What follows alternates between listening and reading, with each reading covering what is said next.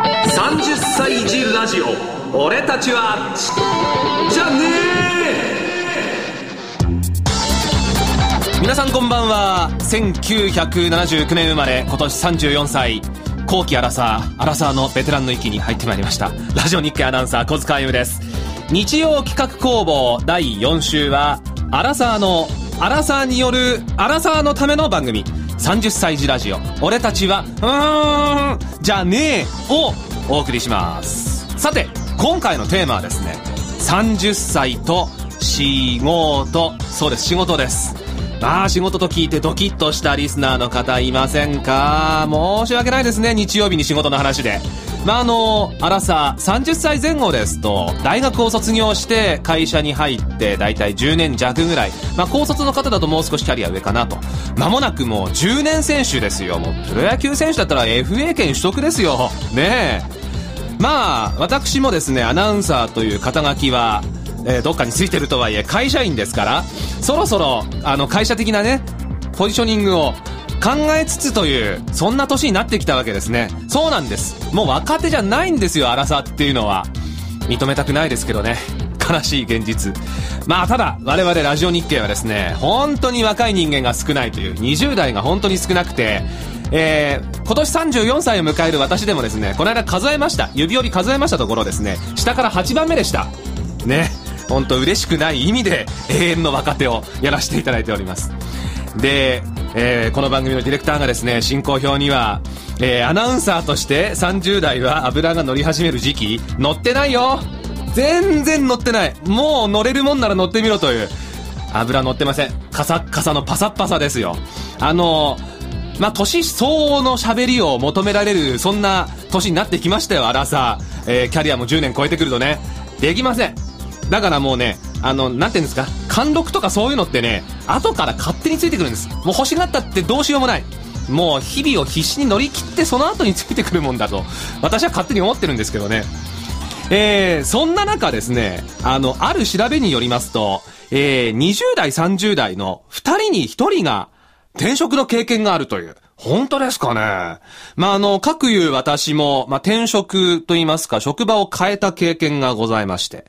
まあ、今でこそね、えこんな感じでやってますが、昔はテレビのアナウンサーやってました。えー2002年から3年間、某地方局のテレビのアナウンサー、まあ東北にあるね、えー局だったんですが、3年勤めた後に、まあ今の会社、ラジオ日経に2005年に移ってきました。まあ、その当時のエピソード、うーん、まあ会社を変えようと思った理由っていうのも特にはなくてですね、まあ、一個言えるとしたら東京に出たかったと。まあ私、あの、東北は青森出身でございまして、えー生まれた頃からずーっと関東、しかも東京に憧れがありまして、できるなら東京でアナウンサーをやりたいなと。というか、俺は東京さいくらの世界ですよね、 本当に。あと、まあこれは今だから思うんですけども、まあこれからね、今後何かやりたいことが出てきても東京なら何でもできるだろうというね、ちょっとした夢ですね。えーそういうのを持ってました。まあ別にね、前の会社が嫌いになって、仕事が嫌いになって辞めたわけではないんですけどね。まあ勤め続けてたら嫌になってたかもしれないしね。その辺はわかりませんよね。うん。ってなわけで、まあ、30歳というのはですね、今後のキャリアとか、まあ、今の仕事って本当に自分に合ってるのとか、いろいろ考えちゃう、悩んじゃう、自問自答する時期ではないのかな、ということで、すいません、長い振りでしたが、いよいよ、本日のテーマの発表です。30歳児ラジオ、俺たちはいつまでも社畜じゃねえということで、最近はね、あの、社畜なんて便利な言葉ができまして、まあ、物のサイトで調べますと、あの、会社に飼いならされた状態のことを指すという。まあ、多かれ少なかれそういった部分っていうのはありますよね。で、えー、30歳と言いますと、社会人として多少の経験も積み、後輩、あるいは部下ができる年齢。だけども、まあ、若手でもない、でもベテランでもないこういう時期って、立ち振る舞い、悩みますよね。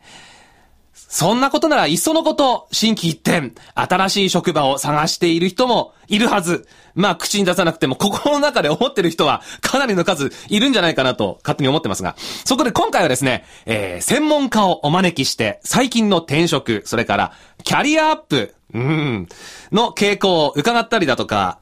それからですね、サラリーマンとは違うスポーツの世界のセカンドキャリアを聞いちゃったりします。私、小塚のアナウンサー以外の転職。まあ、これあの、職を転じる方の転職じゃなくてね、あの、天から授かる職の転職。これはアナウンサー以外で何か見つかるんでしょうかどうぞお楽しみにさて、えー、ここでですね、今回一緒に番組を進めていただきます。アシスタントをご紹介します。藤崎ミシェルさんです。 Hello everyone! よろしくお願いします。ミシェルです。藤崎ミシェルと言います。英語でした。いきなり英語で した。えっと、博多とアメリカのハーフです。博多とアメリカ。はい、よろしくお願いします。かわいい、びっくりしてます。もう今もうこの正面にね、座っていただいてるん で。あの、普段はタレントさんですはい、タレよンね。ト、リポーターやったり、あと介護士やったり、まあ、添乗員。ちょっと待ってえ。、タレントさんですよねあ。まあ、はい、それもうやってますタ。レント、タレント もタレントやりながらいろいろ仕事もやってます。タレントやりながら、はい他の仕事もやってるんですかそうなんですえ、何やってるんでしたっけもう一え回。っと、タレントりやりながら、リポーターやりながら、やりながらえっと、接客業の添乗員をやりながら、添乗員はい、バスの添乗員とバスバスうんうん、介護士と、介護士はい、あとベビーシッターもやったり、心理カウンセラーの今まだ勉強してて、免許を取ったんですえけど、えー 同時進行それ。はい、常に同時進行でやってうまわす。ーすげー そうなんです実はあの、はい添乗員さん。もやってます。こちら、右手に見えますのは、はいなんとかですみたいなあれですあか、それはガイドなんですよ。私、添乗員なので、いはいバスを降りた時に案内する仕事なんですよああね、添乗員旗持ってる人えっ、と、要は幹事さんですね。宴事さん会で言ったら、ボスいますよね、幹事さボん。スそうボスそうそはう、いはいはいその仕事をやってます。うわーそのす仕ご事、い空いた時にそう言ってます。そこは派遣会社に登録して、はいはいはいなのではい、やってます。あと、介護士。はいまた全然違う。介護士も、い。はい。えっと、去年の12月にちょい腰痛めちゃったので、今休憩してるんですちけょいど。腰痛めちゃって。そうなんですよ。ちょ、おいっしょってやったらボキ、ちょっと グキって、ボキってちょっとグキってなって、なのでお休みをちょっとへしーて、まあ、ボランティアで時々今は行ってますね。へえ、 はい。い。ろんなお仕事するのが好きなんですね、そしたら。そうですね。仕事も好きだし、興味ありすぎることが多くって、それならもう全部挑戦しちゃおうみたいな。アクティブ。なんかもうやろうみ たいな。で、それで実際にね、はいやりきってるところはすごいで すね。そうですねうん。確かに自分で言うのもなんですけど。で、えー、まあ、あの、女性の方にね、こんなことを話しするのもあれなんですけども、はいはいなんかあの、30歳になられたとかなられてないとか。いやいやいやいや、言わんどいて。 そういいの先月なりました。デビューしました。おめでとうございますみそじデビュー。 ようこそこちらの世界へやだお待ちしておりました。 会いたくないけど現実受け入れます。 ということで、まあ、30歳児ラジオですからね、はいあの、一緒にお付き合いください。はいもちろんでよろしくすお願いしまよろしくお願いしますということでね、そんなね、あの、仕事経験豊富 なミシェルさんとお送りしていくんですけども、はいさらにね、もう一方、はい我々以外にもあの、プロフェッショナルを、おーすいません、あの、本場の発音。プロフェッショナル。そういった発音なんです ね。プロフェッショナルをお呼びしております。転職、そしてキャリアアップの専門家、はいということでお招きしております。株式会社マイナビの諏訪部忠宏さんです。よろしくお願いしまよろしくお願いしますす。よろしくお願いします。先ほど打ち合わせで、えー、諏訪部さんと私、同級生であることが発覚しましおめでとた。うございます。 79年生まれ。 79年生まれお。ー羊年ですよね。羊年です。でも、あの、普段マイナビでは、諏訪部さんどんなお仕事されてるんですかえっとですね、まあ、あの、かれこれマイナビで11年今日、あの、転職情報の関連の仕事をさせていただいてるんですが、あの、今、あの、コンテンツ、あの、マイナビの中、マイナビ転職というサイトの中の、えっと、例えば、あの、まあ、転職者の方向けのコンテンツの、えっと、企画、制作の方をやっています。で、そのチームのマネージャーですね。ああ、のウェブサイトでその転職情報を、はいえー提供しているそこの、まあ、管理といいますか。そうですね。あの、で、まあ、具体的には、例えば、転職希望者の皆さんに役に立つあの転職のノウハウ記事だったり、あの、まあ、あの人事の方の取材インタビューだったり、あと、なんかあの、あの、言っていいかあれですけど、あの、某新聞社さ社さんともちょっと連携の、ほらあの、編集記事だったりとはいか、はいそんな感じのちょっと、まあ、いろんな記事がありまして、そういったところの、こう、まあ、企画、マネジメントをやってます。はうわあ。まあ、今時の30歳と転職、それから仕事というところについて伺っていきたいんですがですね、えー実はその、マイナビさんのおサイトにあります、その適性診断、はいこれをですね、ミシェルさんも、は いから、私小塚も、はいえーちょっとやってみました。はい、ありがとう挑ございま戦すしました。まずこの、えーマイナビさんのサイトの適正診断では、まあ、まずこれはどういったものだったんですかね。えっと、こちらはですね、まあ、あの、マイナビ転職のあの、会員さん、あの、会員様向けの、ちょっと、まあ、あの、無料サービス、あの、でございまして、えっと、まあ、あの、仕事に対する適性、あの、価値観、あと、あの、係数能力とか言語能力とか、そういう、こう、基礎的な能力を、あの、テストをちょちょっと、こう、回答するだけで、あの、診断が、あの、簡単にできるサービスです。そうなんですよね。ちょちょっという感じでしたよね。うん。え、つまりそれ受ければ、まあ、向いとる仕事とかわかる。そうですね。あの、割とそれのこう傾向がわかりますし、あの、実際まあそもそもベースが、あの、こちら、あの、世界で約40カ国で、あの、毎年1000万人ぐらいが、あの、ちょっとお使いいただいてる、そういうもうテストがベースになってて、あの、そもそもまあ、職務の、その適性を判断するツールとしては非常に信頼性が高いということで、うわ、すごい。じゃあ、心理、なんか心理テストみたいじゃなくても、本当に確実なん適正なのがもわうちかょっる。とまあ、あの、無料でお使いいただけるというサービスです。おー確かに最初はなんか心理テストみたいな、あの、なんとかはなんとかであるみたいなので、はい当てはまる当てはまらないみたいなのがあって、はいまあ、どこに自分は位置するのかなっていうのをこう一個ずつ選んでいく。それで、その、適性みたいなのが分かっちゃう。そうですね。あの、そちらの傾向の方、まあ、ちょっと率直に回答いただければ、割とまあ、簡単にちょっとアウトプットが出るとお思おいます普通に楽しくやっちゃいましたけど。ねえ。いやでも、普通に楽しくやった方がいいんですよね。ちょっとこう自分を飾ったりして、ちょっとよく見せようみたいなのやったらダメなんですそうよできすっと。ねねあ。の、その場合はちょっとこの方は少しちょっと偽る傾向がありますみたい なえ、こそとこバがレ。ちゃうのうわーあので出るテストもあるんですけど、まあ、こちらはちょっとそこまでではないんですあーなるが、ほどのあーそういうテストもあるそういうテストもありまうわす。あそんなとこすご、いお見通し。お見通しのテストですね。ねうわお。えで、えー実際に、えーミシェルさんとはい私、その、えーうんうん診断受けました。先代受けました。これはい、で、どうしよう。じゃあ小塚からいきますか。映画の発表ですよね。いや、小塚の何かその、えーまあ傾向というか、分かったことって、はい。どんなことでしたそうですねドキドキする。あのー怖い怖い怖い。じゃあ、あの、小塚さんのテストの結果としてはは、いあの、こちらのちょっとテスト結果、あの、まあ、パーソナリティの結果っていうのと、あと、えー仕事の上で大切にする価値観、はあバリューっていうものがこう結果として出るんですけれどパもー、ソナリティということは、その、に人間性というか。人間性ですね。まあ、仕事においてちょっとこう、まあ、取りがちな行動の傾向というか。すごい。そんなのわかりますそうそうそ具う体的。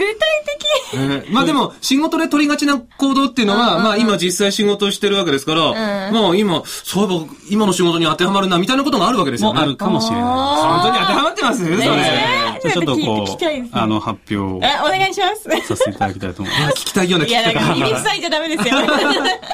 まずあの、パーソナリティの方なんですけれども、はいはいえっ、と、まずあの、小塚さんが得意とするこう行動なんですが、得意とするまあ行動。そうですね。で、あの、行動だったり、その、まあ、パーソナリティえーなんですけれども、はいえっ、と、まず、あの、3つ、えっ、と、利益思考、利益思考、それから対人感受性、対対人人感感受受性性。それからバイタリティ、この3つが、あの、小塚さんは得意な得意能分野力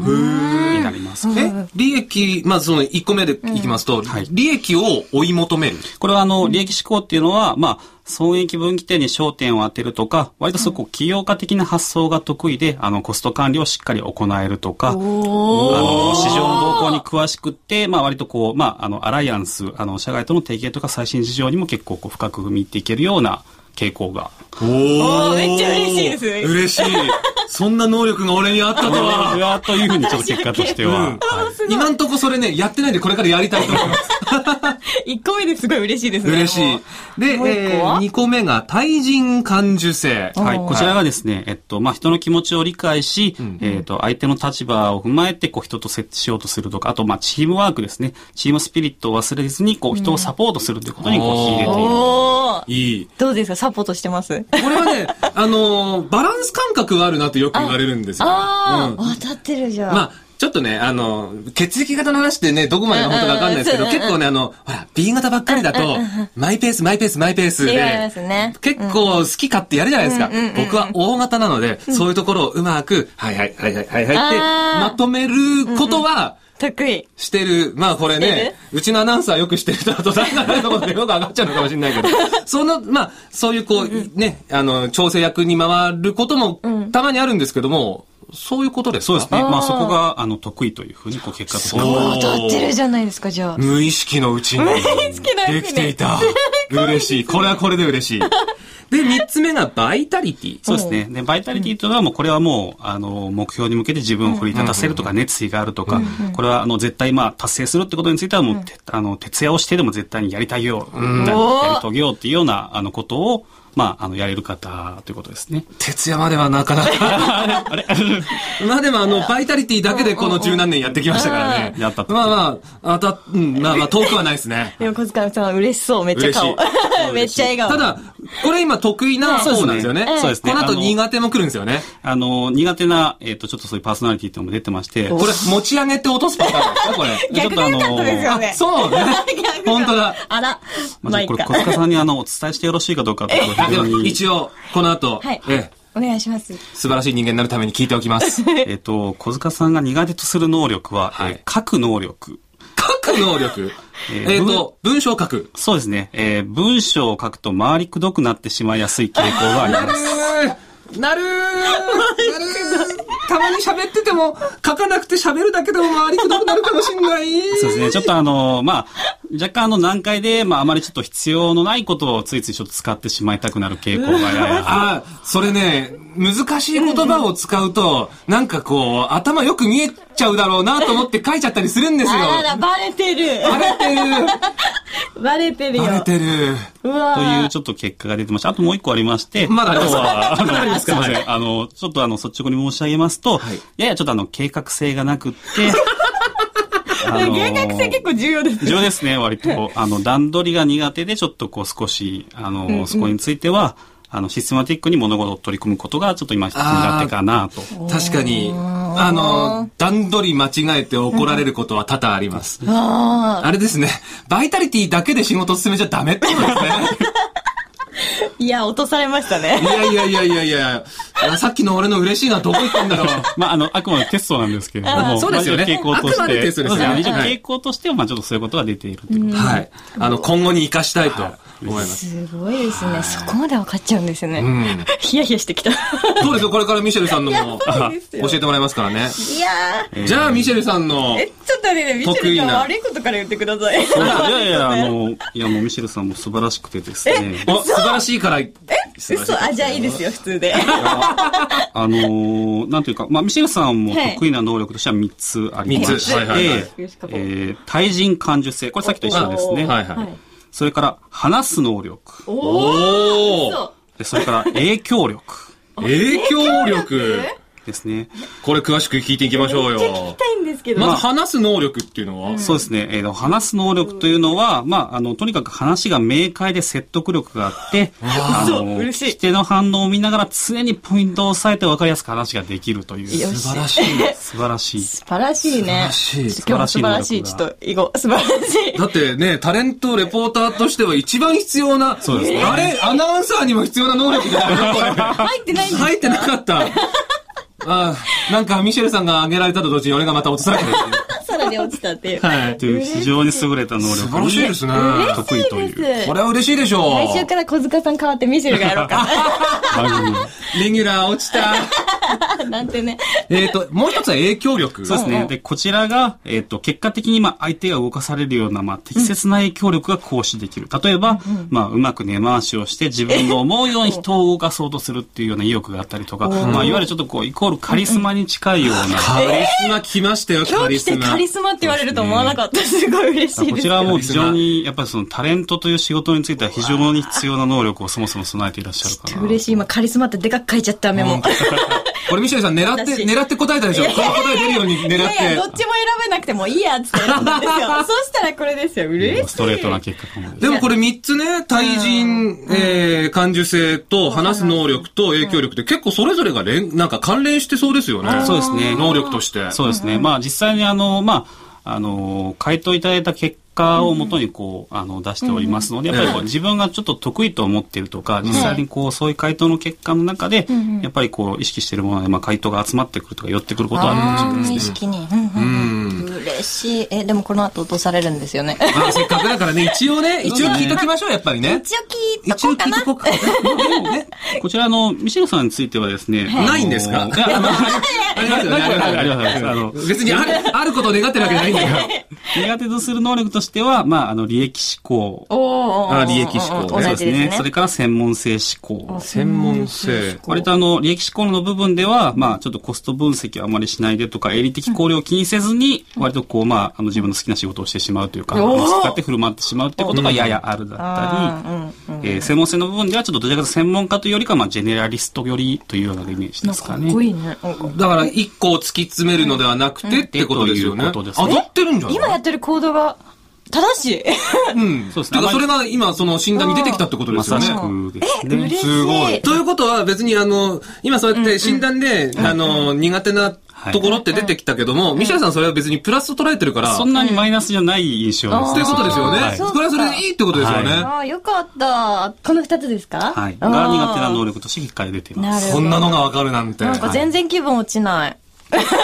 いいのーまあ別にね、僕もあの、これから前向きにあねそうですねねマイナスをプラスに変えていくようにそうです頑張りますけども。 まあ、こういうわけでね、我々のちょっと診断についてね、あの、赤裸々にアドバイスいただきましたけども。ねえまあ、あの、澤部さん、今回はですね、あの30歳と仕事っていうのがテーマでございまして、はいまあ、あの、まあ、いろいろね、転職を考える、あるいはもう転職したことあるっていう年代に差し掛かってると思うんですけども、その、最近の、その転職市場のトレンドっていうか、まあ、傾向みたいなのって、どんなのがあります、そうですね。まあ、割ともう全業界的にちょっと増えてるっていうところが、まあちょっと率直な傾向なんですけれども、中でも例えば求人が活発なのは、あの、IT 業界とか、e コマース、EC 領域であったり、まあそういうところをはじめとしたウェブ業界だったり、ねあとそれから、あの、割とあの、まあ、銀行さんだったり、保険会社さんだったりの、こう、システム投資が徐々に活発化してきてるっていうところもあって、それを作ってる、あの、システムインテグレーターさん、こういうところの、こう、求人っていうのが、まあ、もともとこう、活発なのもあったんですけど、ちょっと輪をかけて、増えてきてるという傾向があります。営業さんとかね、なんか、そういう、あと、事務系とかじゃなくて、こちらの方は、特にあの、ウェブの業界に関しては、あの、必ずしも技術者だけではなくて、あの、セールス営業職にもあーありますし、なあるほどと、ね企画職みたいな職種も募集は。要は関連ってことですよね、そそうですねれの。でも IT うをん確かにすごいなんか発達してるイメージがスマホもそうだし、だから増えてるんですよね、そこは。うんなるほど。うんうんうんで、あのー職を求めてる人がいるわけですよね。職を変えたいっていう、はいその変えたいっていう人たちは、どういう仕事に就きたいみたいな傾向があるんですかね。えっ、と、ボリュームのあるところとしては、やっぱりその営業職だったり、販売職だったり、これはもう求人の数が多いですので、えっ、と、なり、なれる人もたくさんいると。で、あとやっぱり事務系の職種、これは非常に人気でして、あの、こちらの職種については、やっぱ非常に、あの、募集が出たらすぐ、こう、求人が集まるみたいな感じの傾向があります。で一方で、あの、やはり、えっ、と、ちょっとまあ安定志向もあるのか、まあ例えば、学校法人さんだったり、あの、大学だったり、えーと高校だったりとかですね。あとそれから、まあ、あの独立行政法人等々を含めてのあの、まあ、団体さんだったりあの、こちらの方などの募集などはなぜかちょっとやっぱりその安定しているようにやっぱり印象としては見えるのか、あの募集が出たらあの、まあ、場合によってもちょっと数千人単位で数千人。人がちょすっと応ごい募するようなこともあるぐらいあの非常にちょっとこう人気集中してるんですね。でもだってそんな数千人も募集あったって、あの、数千人もその応募があったって、取る人はそんなね、いないですもんね。数限られてますよそうですね。大体は結構そのまあ限定的な人数のちょっとポジションだったりしますので、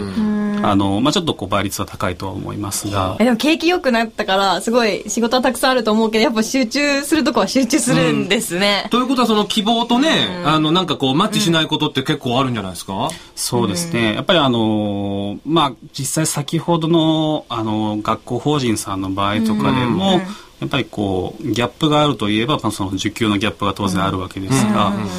あの、まあ、やっぱりそのキャリアチェンジだったり、あの、まあ、未経験者からの転職ってこともあるので、はいはいはいあのそういう成功事例もありますから、必ずしもこうあのギャップがあるのが悪いことではないんですが、あーまあ、だから全く全然ね、まあ、それこそ、えー、営業やってたのに、ちょっとこう、技術者目指してみようみたいな、そういう希望の、転職の希望なんみかたいもあっなたあのケースも実際ありり。あますしるんですか、はいまあ、あのすごく人物の部分が評価されてとかあーまあ、あなるほのどね当然あの中途採用なので、あの当然経験あの職務能力のところが評価されるのは事実なんですが、まああのということですね。なるほどね。うん、なるほど。うんあの、資格持ってると有利だよみたいな、そういうのって役に立ちます、実際。えっと、まあ、実際ちょっとあの難しい質問でして、まあ、あの実際私どもあのなんていうんですかねこう、企業のニーズをこう伺っている立場で、そんなにあの資格が絶対必要みたいな、あのあー要望をいただくケースってそんなには実はないんですね。あのどちらかというとやっぱりその先ほど申し上げましたやっぱその経験実務経験だとかあー実績っていう部分がやはりあの企業としてはまずありき。ただ、あのその中でもとりわけちょっとやっぱりこう需要が、まあ、やはりでもあるなと確認される資格はいくつかありまして、まあ、あの私業だったり技術職専門職とかそういったものはまあちょっと除くまあまあもちろんね必要はあるんですけそこは必要ですどそこねはまあ確かに必要ということで、うんあの割と一般的な領域で言うとやっぱりその、まあ、先ほどの話もありましたけどやっぱその英語力これは英語力あの単純にトイックも含めてやっぱりあの英語ができるということであの、まあ、外資系が受けられるとか、まあ、割とはその求人求職で引っかかる幅がやっぱ広がりますので、これは需要がありなんかます。マニアックにいっぱい取っとる人もおるけど、まあでも確かに、あればのそりゃいいけど、そうですね、あまりこう、給食、求人側の企業の方ではあまりこう、引っかからないケースはあるかもしれないですね。まあ、あの、一方で、やっぱりそのさっきの英語力もそうですけども、あの、まあ、あと一方で、あの、やっぱり仕事内容と密接に絡んでる資格で言うと、簿記だったり、あと、まあ、あの、宅建行政書士なんかも、あの、いいと思うんですが、そういう、まあ、あの、割と安定的に重要のある資格もあれば、あと、あの、まあ、ミシェルさんも、あの、介護系のはい資格がお持ちでっていう話もありましたが、はいあとあの保育士とかもそうですけども、まああの将来的にあまりこう、まああの求人ニーズがそもそも、あの下火にならないことがほぼ硬そうな資格などは、えっとこういうものはまあちょっと食いっぱぐれないということで、ある種資格として押さえておいてもひょっとしたらいい資格かもしれないなっていう見方もあると思います。それは思ってま したね。 どうなんですかあの、まあ、ざっくりとその傾向としてね、その、まあ、て転職するというか職を決める動機として、えっ、と、や、やりがいとかっていうのと、あと、なんていうんですか、その金銭的な条件っていうのって、はいどっちに比重置くもんですか、そうですね、まあ、一応あのそういったアンケートなどもこう私どもの方でも取ってるケースもあるんですけれども、まあ、やはりこう、まあ、一番高いのはやはりこう仕事のやりがいあと仕事内容っていう部分についてはやっぱその関心をまずお持ちになられるっていうものが多いですね。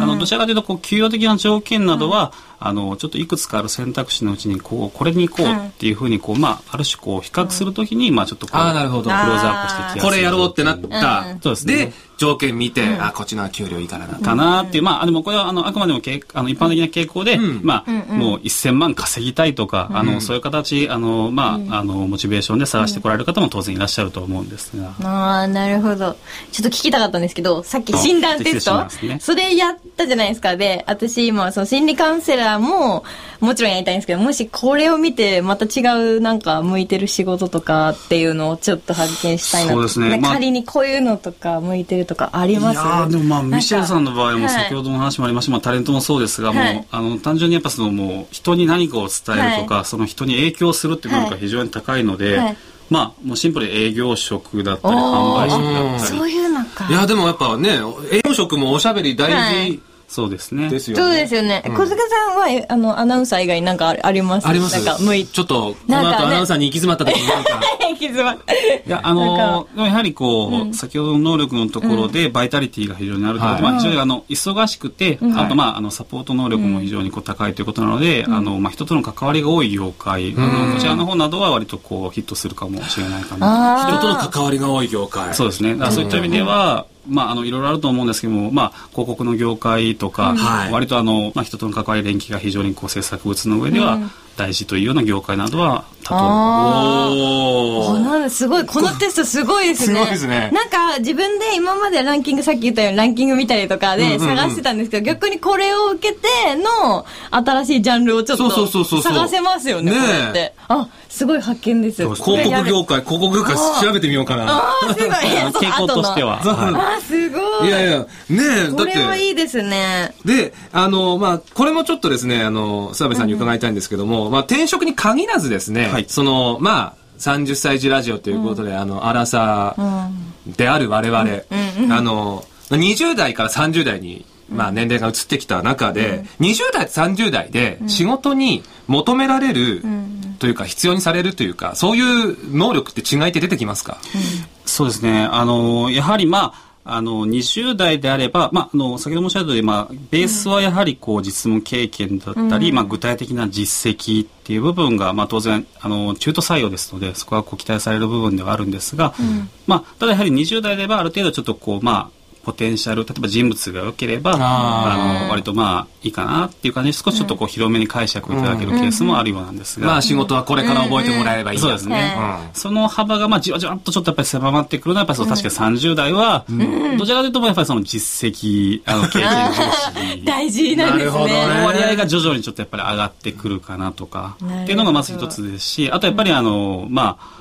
なんていうんですかね、個人でこう働くというよりかは、やはりこう、まあ、チームとして働いて、はいあの、やはりこう、まあ、より大きな成果を上げることが期待されるケースが増えてきますので、まあ、そういった意味では、マネジメント能力、リーダーシップっていうのは、やはりこう、まあ、期待されるケースというか、求められるケースが、まあ、徐々に増えてくる部分ではあとると思か、いままあ何人かのね、チームで動いてる、その、まあトップに立つ年代なのかもしれないですもんね、そうもうですそろねそろね。あの、ちょっとまあ、職種にも、あの、よるんですけれども、まあ、一般的な傾向としては、やはりちょっとその部分はあるかなと思います。あー一生懸命やります、頑張ります、じゃあもう通用しなくなってきて徐る々年代に、そうですね。はあいくまであのも資格やなくて経験をしとるのを見て、あ総合的に働けるかなっていうそうですところをね見るってことですね。もう企業の人事としては、はいあのまあ、採用する側としては、はいあのまああの、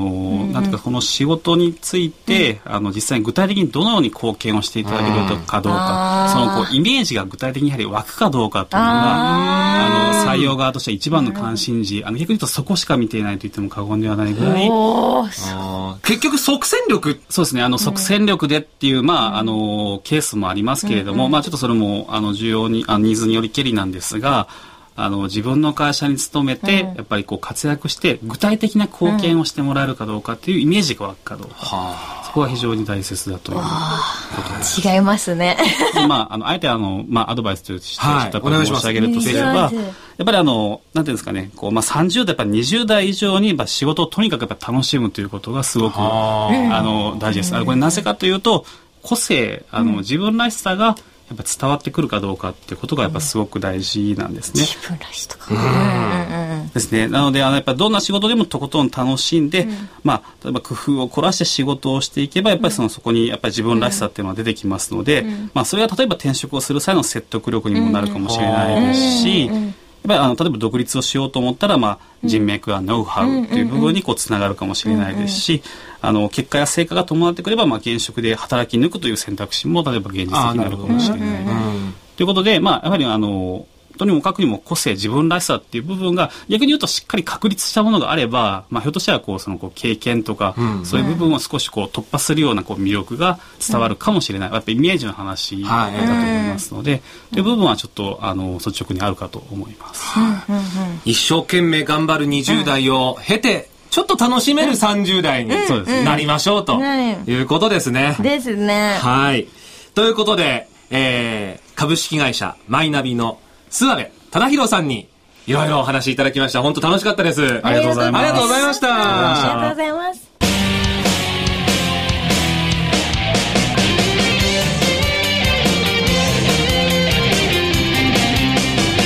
30歳児ラジオ俺たちはしじゃねさて、えー先ほどのコーナーでは一般的なサラリーマンの30歳と仕事についてお送りしましたが、このコーナーではですね、全く違う職業、まあ、具体的に言いますと、サッカー選手の仕事、そしてセカンドキャリアについてお送りしたいと思います。ゲストをお招きしています。元 J リーガーで、スペインのアトレティコ・マドリードでもプレーされてました、サッカー解説者、玉野淳さんです。よろしくお願いします。はい、よろしくお願いします。玉野さん、はい。あの、J リーグの解説と同じトーンですね。あ、ありがとうございます。えー、玉野さん、まあ、元 J リーガーで、えー現在はサッカー解説者、今年29歳はいになられるということで、なりますねまあ、この30歳児ラジオと我々歌ってますから、ちょうどその、まあ、いわゆるアラサーに、はい。当たる年齢なわけですよね。もうこの企画を聞いて、初めて自分が荒さに近いんだなってことを認識しましたね。ということは、普段はご自身の年齢はあまり意識されない。うんしたことないですねあ。そうですか。はでも、まあ、えー、巷の噂によりますと、国内で一番若い最年少のサッカー解説者だというふうに言われてたりしますよね。そうですね。まあ、それがいいんだか悪いんだか、ちょっとよ、よ くわからないところもあるんですけどそのも。辺は売りにはならないですかいや、売りにしてますね。してますはいおー逆に、どうですかあの、サッカー解説者の方々って大御所の方いっぱいいるじゃないですか。そうですね気を使ったりとか。いや、もうここまで若いと、逆に気を使わずに、あおーのガンガンいけるんで、ええあえの、え本当に楽しく伸び伸びやらせてもらってますね。ああ。まあその年齢はご自身今意識されないっておっしゃってましたけども、逆に、なんでしょう。まだ若さを前面に出せるというか、そういったところもあるんですかそうですね。うーん。で、まあ、あの、一般的にですね、まあ、この番組、アラサーターゲットにやってまして、まあ、一般的なサラリーマンの30歳となると、まあ、入社してまだ10年弱、これからっていう年齢ですけども、まあ、J リーガー、サッカー選手の皆さんだと、30歳ってちょっと、まあ、一般のサラリーマンとは違いますよね。違いますね。もう大ベテラン。うーん。どうなんですか管理職ぐらいいっちゃっていいんじゃないですかね、管理職。それはチーム内でのチーム内での管理職ですねおーはまあ、下も育てなきゃいけないしそう、全体見なきゃいけないし。そうですね。結構重いですね、30歳いや、そうすると。重いですよ。まあ、そういうのが評価に、につながったりするのではいはいはいはい、プレー面だけではなくて、んそういうとこもやっぱり見られてしまうので、はい大変だと思いますね。で、またサッカーの場合は、まあ他のスポーツよりも選手寿命といいますか、その引退の年齢って早いですよね。早いですね。う25、6が平均年齢引退、あの、年代なので、あ、平均の引退の年齢が25、6。 25、6歳ですね。はあまさに僕が辞めた年がはいはいはいはいはい。平均年齢引退なんで、玉野さんはいおいくつで辞められたんですか25ですね。 25。はいほう。その年齢から、いわゆる第二の人生が始まるわけですよね。そうですね。う。わうわうわ、ちょっとサラリーマンじゃ考えられない。いや、相当パワーいりますね。そうですよね。そうですか。あの、ご自身は、その、まあ、大体25、6平均の年齢でお辞めになったわけですけども、はいそれは、どうなんですかあの、引退後を考えてました。まあ、うっすらは考えてたんですけども、うんまあ、トレーナーなろうかなとか、んうんサッカー関係の仕事しようかなとか思ってたんですけども、やっぱり、ま、辞めると、出会う人も変わってくるし、ね、状自分に置かれてる状況も変わってくるんですね。ほうほうほう。給料がいきなりゼロになって、ああ、そうか。職がない、無職、25歳で、はいで学もないとなると、それは彼女にも振られるわけで すよ。あれ、彼女に振られました振。られますよね、そ れは。でもう路頭に迷って。いきなりぶっちゃけましたですね。いやいやいやいや、それでもう本当、あれですよ。もう、生きた心地がしないというか、うん。まあ、どん底ですよね、まさに。でもそれは、あの、自分から辞めるのか、それとも、お前もういらないよって言われるのか、はい。それによって違いますよね。どうまなあ、んですかね同じ時期だったりしますけどもね。あーもう辞めざるを得ないであったり、はいはいはい。まあ、辞める状況とん、環境っていうのは結構似たりするので、うん。本当に幸せで、まあ、次の人生も決まって、ハッピーで辞めていく人ってのは、本当に少ないと思います。そうですよね。で、またあの、現役にこだわる方もいらっしゃるじゃないですか。いますねうん。そのなんか見極めも難しいですよね。難しいと思いますね。だからそういう意味で最近、ベッカム引退しましたけども、そうですすねごいなと思って、ね、レベルを下げればどこでもやれるはずなのに、ええああやって一番いい時にやめる、勇気、スターだな っていう。でも、それができるのは本当に一人にの人ですよほんね。と一握りですね。で、引退された時に、はい職がなくて、はいで、玉野さんご自身は、どうされたんですかいや、もう本当に、どうしようっていう日々ですよね。んで、収入もなくなって、まあ、貯金はある程度、はいまあ、あったんですけども、うん彼女にも振られ。彼女あそれはもういいですいや、かもうそれ、やめてくださ い。あごめんなさい。ようやく最近乗り越えられたんで。あ、そうですはかい。結構長くかかりまいしたや、ね。 4年はかかるみたいですよ、失恋って。そんなにですはかいだってその間に次の恋もあるじゃないですかい。や、あっても、やっぱり、 ね。男やめときましょう男ってそういうもんらしいですよ。なるほどね。おかしいな、僕、玉野さんより年上のはずなのになんか、今すっごいいいことを教えられた気がする。いや、サッカー選手が本当20年先生きてる んで、もう苦労もいっぱいしてるはずなので。 なるほど。ははいい。で、その、25歳でお辞めになって、えー、いろいろ考えられて、実際には。いや、もう本当に何するか分かんなくなったんで、とりあえず日本にいたくないって思って、もほう誰も自分のこと知らないはいはいはい。世界で、世界に一回身を置いてみたいなってことを思って、うん。まあ、バンクーバーに行ったんですね。バンクーバー、カナダ。カナダ。ほう。その、バンクーバーを選んだのは、まあ、いろいろ世界各国あるじゃないですか。はい何か理由はあったんですかまあ、行ったことない国っていうのを探して、まあ、やっぱ現役の時いろんな国に行ってたんで、はいまあ、ヨーロッパはほとんど行きましたし、んまあ、そう考えるとアメリカ圏かなと思ってなる、ほど。あまりサッカーもまあ盛んではないですよね、はいあの辺もね。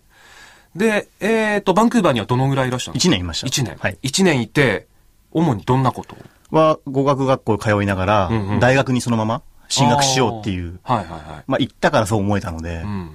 結構海外ってね、学歴社会で、日本あ日そ本うでよりすもか。。日本の方がね、随分学歴学歴言われますけども。いや、意海外外でもにそうですかそうですね。特に外人に対しては学歴がないと、ほあーとんど相手にされないですし、はいはいはい。だからまあでも身を投じ、身をそこに置いたから気づくこともいっぱいあったので、うん本当に人生を変えた1年間だったなっていう。ほう。留学っていいなって改めて。ほう。だって、その現役の頃は、辞めたらトレーナーになろうとか、はいまあ、そのサッカー界に身を置こうとか思ってたわけじゃないですか。はい全然違いますよね。いや、違いま、後ろ向きだったんですよね、そういう考えっていうのは。もう夢を諦めて、うん。まあどう、まあ生きていこうか、うん、うん、うん。明日食べるためのお金を稼いでいこうかってしか考えてなかったんですね。うん、うん、うん。で、辞めると結構そういうのはどうでもよくなってしまって、また夢を、夢ってものを見つけたいなって思って、ほそれが旅につながりました。僕の場合はですけどううも。ん。で、えー、1年海外で暮らしていて、その後日本に戻られた。はい。それはどういうタイミングだったんですかまあ結構仕事、そのサッカーの解説の仕事が入ってきたはいりとえええか、あと飲食店も何個かプロデュースしてうるのんで、っていう、まあ日本にいなきゃいけないっていうことでなる、ほど。向こうでの生活を見切って帰国しました。はあ。まあ、そのタイミングで、まあ、言ってみたら、セカンドキャリアが見つかったと言いますか。そうですねそういうことになりますよね。そういうことですねほうで、現在に至ると。はい。うんでやっぱ何年もかかりますよね、失恋と同 じで。結局サッカーに振られてるわけですよ。あ、なるほど。はいもっとやりたいんですけども、うんまあ、やら、やれなかったり、やらせてくれない状況の中で、うんそんなすぐに、ね、次の就職先とか、なんか、まあよくわかんないですけど、うんまあ、さ難しいっすよ確かに次の就職先がね、新しい恋人だと思えば、はいまあ、新しい恋人とお付き合いしてても、ちょっとやっぱり昔の恋人気になるとか。はい。まあ、いや、いやサッカー選手とあかありますよ。体はやっぱストレス。ス感じてるんで、うんやっぱどっかで、その J リーグから、ちょっと距離を置きか置きたかったっていうのもあったんでしょうし、うん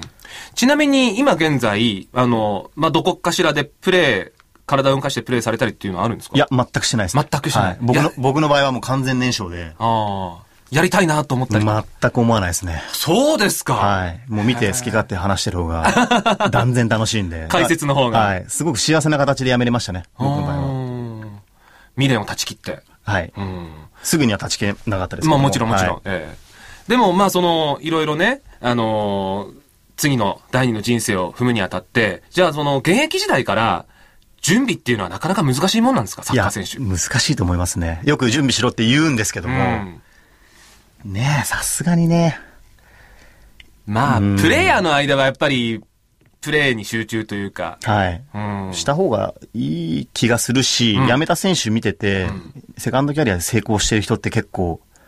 本当にさ現役時代はサッカーに集中してる人が多いですね。ほうほうほう。まあ偶然か分かりませんけども、んまあ通した先に何かが見えるのかなっていう気はしてますね。うん。まあご自身も全うされたわけですもんね。しましたね。本当にサッカーバカで、うんうん。サッカーのことしか考えてなかったの、24時間。おお、はいその生活から切り替えは難しいですね、そしたらね、はいやっぱり。うんまあ、それで、あの、玉野さん、現在ですね、あの、週刊サッカーダイジェストで、その、サッカー選手のセカンドキャリアについてのコラム、セカンドキャリアに幸あれという連載を持たれているということで、まあ、あの、他の J リーガーの引退後を取材されているということだったんですけども、まあ、その、今ね、少しお話出ましたけども、J リーガーから違う業界に身を置いて成功されてる方って、例えばどんな方がいらっしゃるんですかまあ例えばアパレルで大成功して、はいまあ若者が来たいナンバーワンブランドにまで育て上げた人もいますし、まあ逆にまだ体を動かしたいってことで競輪選手になった人もいますし、うん。まあ他は不動産行ったり、まあ就職したりっていうのがありますね。うん。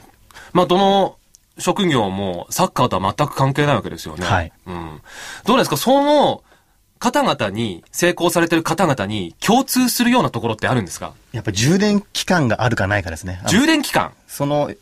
道行くのに、ん当然知識もないわけですし。そりゃそうですよねはいちゃんと勉強するとか、うんまあ何年間か苦労しないと、その先はないのかなっていう気はしますね。まあアパレルだったら3年間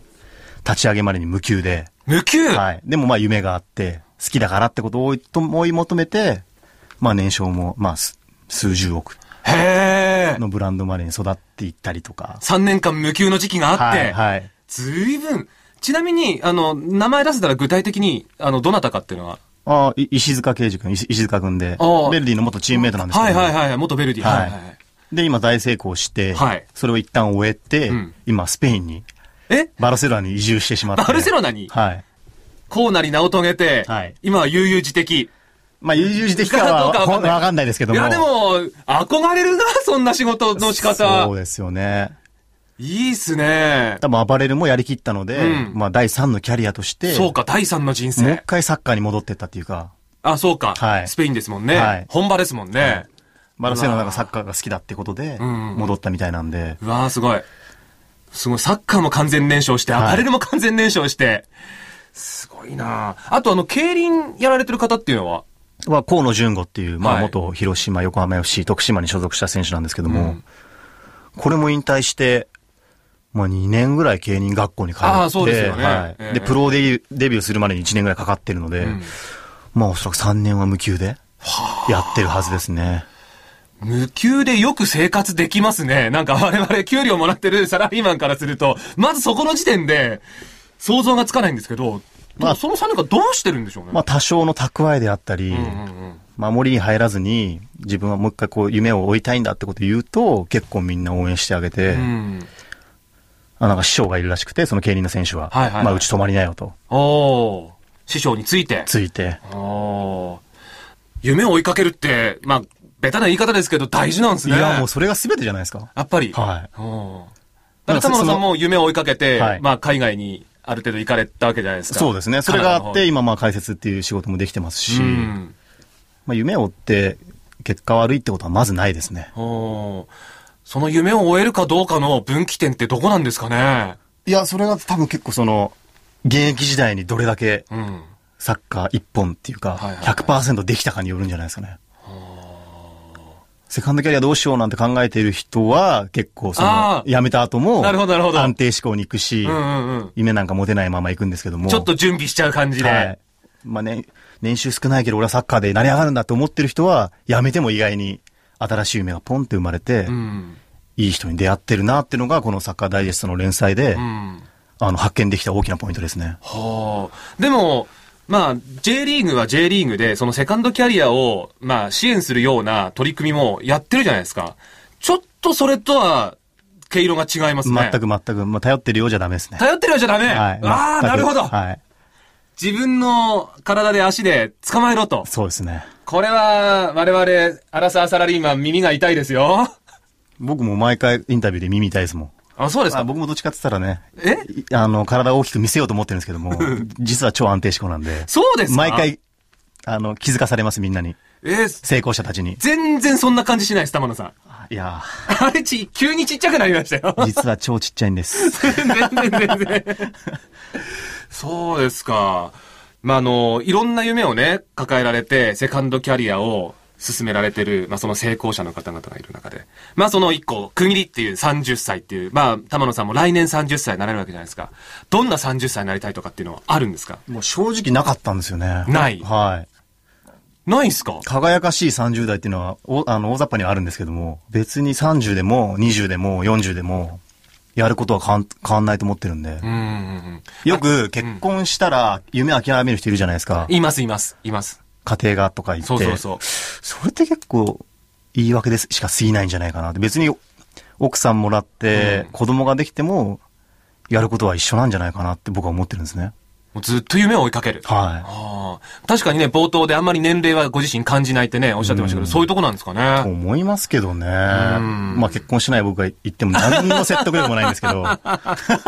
や、好きなばしたいですよ、僕もやっぱり。あ、やっぱりそういうビジョンはあるわけですか、はいありますありますありますその人生設計というか。はい。うん、いや、設計はないけど、もう好きあらば。好きあらば。好きあらばしたいしうん、うんうんいつっていうのじゃなくて。はい。うんもう子供も欲しいし、うんうんうんじゃあ、あの、お仕事的にも、まあ、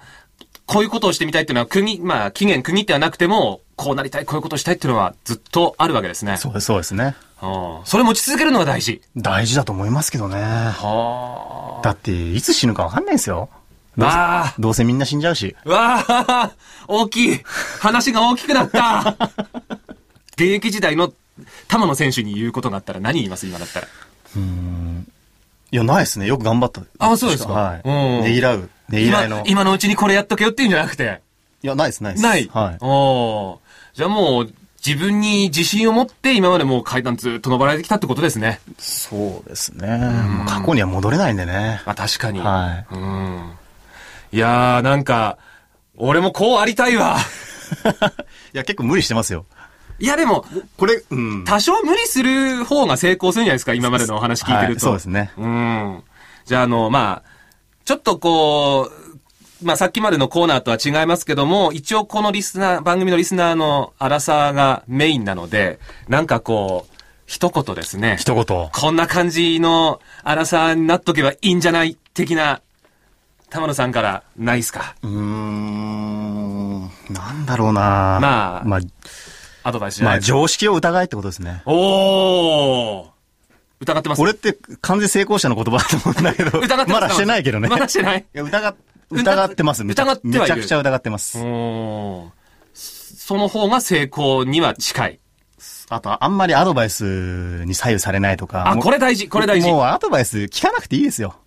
えーだってその人のね、概念でしか物言わないので。あ、確かに。はい、うんそれはね、会社社長が言う言葉は、その人の価値観でしかないし、おー自分のオリジナリティのってのものを作んないとう、んうんうん。人生つまんないですよ。別にね、会社社長をね、そうっすよね。何が偉いんだと。うわあな、その社長は何かしてくれれば、崇拝するけど、言ってみて別にね、ん肩書き、んどうでもいいっーすう。わあ言ってみてー 皆さんこれ心に、も、そうう何心の何を、何をしてくれるかですよ。はいあの、この、ね、常識を疑え。いい言葉ですね。ちょっと我々のね、心のノートに書き留めてね、おきたいと思います。ということで、えー、このコーナーは、スポーツ選手とセカンドキャリアについて、サッカー解説者、玉野淳さんにお話いただきました。ありがとうございました。ありがとうございました。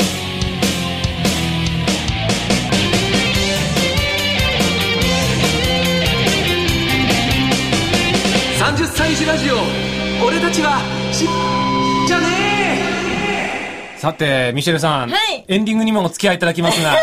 どうでした今日収録いしてや、すみごいて。新しい発見がありました。ありましたなんか気づいたのがやっぱそのさっき言ってた30代になったら逆にほら重要、ちゃんと実力があるかとか。そうそう、実務経験ね。そう、んんでもそれを逆に考えたら、それを目標で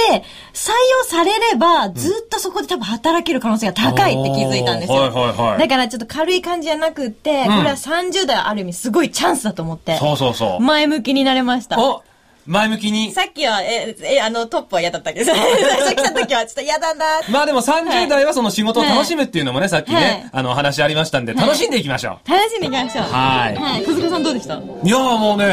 えー新しい一面、なんだっけ、広告業界みたいな。うんうん。そこを、 ちょっと、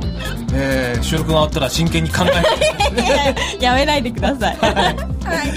さて、あの、この番組ではですね、あの、番組のホームページがありますのでですね、えー随時チェックしていただきたいのと、あと、はい地味にツイッターもやっておりまして。 あれやってたんですか、 はい。えーアカウントはですね、あの、30歳ラジオ。えー、30が数字ではい SAI、えーラジオですね。えー RADI を。ぜ ひ、 そのまんまですね。あの、ミシェルさんもフォローしてくださ。はいい、ミシェルフォローします。 ミシェルさんもツイッターやってるんです。あ、やってます。ミシェルバイです。M-I-C-H-E-L-B-A-I です。ミシェルはミシェルですよねはい。ババイイははあ博多弁の方言で。博多弁のバイミシェルバイって。ああ、もうね、ちょいちょい先ほどから ね、あの、お時折交えてくる博多弁 ね、いいっすね。気になる方はね、あの、ミシェルさんのツイッターとかね、いろいろ検索していたはい。だきま藤崎ミシェルで検索してください。す。で、あの、まあ、あの、番組の告知などもぜひ。あ、そうですか、ありがとうございます。えっとですね、今、ジェコムのい11チャンネルで、えー毎週夕方6時から、はいえー地元ピタマロクトっていう番組があるんですけどうも、んえっと、地域はちょっと限定、タマロクトのみなんですけども、そちらはもう毎週放送してますので、よかったら、あの、リポーターで出させてもらってるので、見てください。どんなことリポートしてるんですかえー、っとですね、今、いろんな企画やってるんですけど、今、1000人から、あの、感謝の気持ちを集めるプロジェクトをやってましおーて、駅構内とかで、あの、はい普段言えないありがとうの気持ちを、なる聞ほどき回ってるんですよ、それ集め楽てし。そそううなんですねよ。えで安田大作とクロちゃんも一緒にやって、一緒に二人で追いかけてます。はいなので、あの、突然話しかけてくる場合ありますので、その時は笑顔で、あの、答えていただけたらと思います。 はい。えー次回の30歳児ラジオ俺たちはふーんじゃねええー6月23日予定しておりますミシェルさんまた遊びに来てくださいねはい、もちろんです。ありがとうございます。はいそれでは皆さん次回お会いしましょうさようなら